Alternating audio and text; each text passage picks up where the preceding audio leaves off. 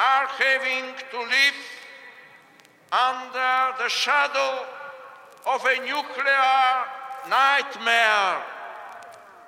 Yet, people everywhere long for peace. War should belong to the tragic past, to history. It should find no place on humanity's agenda for the future.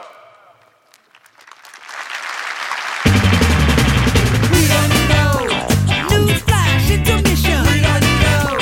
Cosmopolitician.